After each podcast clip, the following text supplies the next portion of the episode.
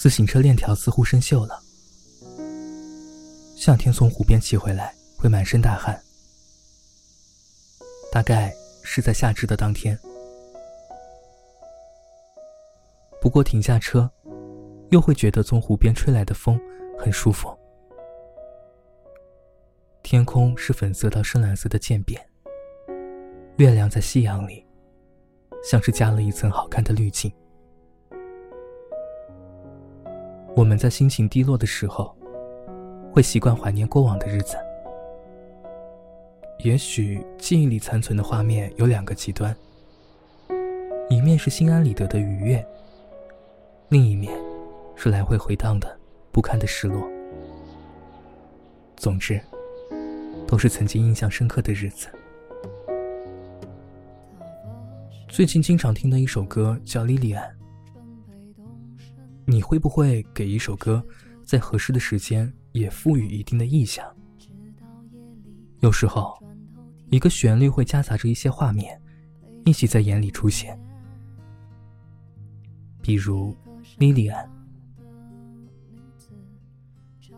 女孩背着吉他站在浅滩上，黑色或者白色的长裙，长发垂肩，夕阳把背影拉成了一个直角。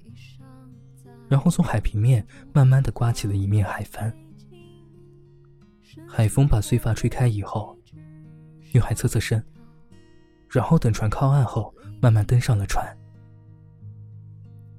也许有时候想给世界留下一个神秘的印象，所有人都知道你要走，但是他们不知道你要去哪儿。在离这儿很远的地方。有一片海滩，孤独的人他就在海上乘着船帆。暗自窃喜、庆幸、失落、妥协、释怀，都在登上船以后交织在了一起。最后的心情里，只剩下了足够的安稳。楼楼手，亲爱的楼楼，修自行车花了我很长一段时间，一直从清晨到中午，阳光很晒，但光线明媚。我很久没有在室外认真的待很久了，大多都是匆忙的从一个房间快速的转移到另一个房间。但似乎小学的时候，却恰恰相反。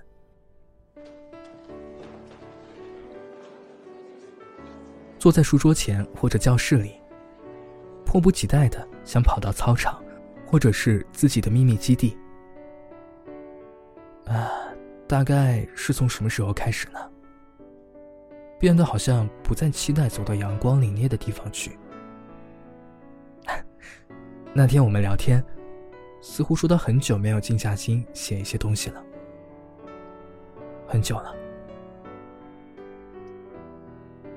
你有没有一段时间，也会极度的讨厌那种虚拟的社交？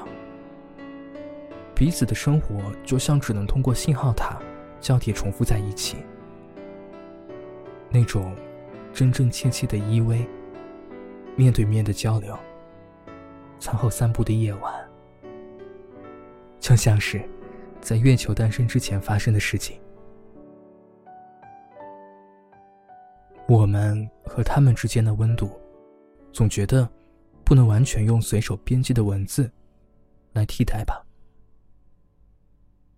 大概是这样。在离这儿很远的地方，有一片海滩，孤独的人。他就在海上乘着船帆。